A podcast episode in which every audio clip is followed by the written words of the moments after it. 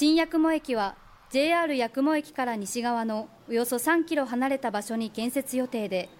高架構造を想定しています。起工式には八雲町や鉄道運輸機構など関係者およそひゃくにんが出席し、工事の安全を祈願しました。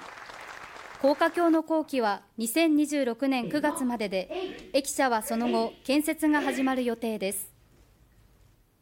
この新幹線の駅開業にあたって、八雲町としてもこのにせんさんじゅうねんを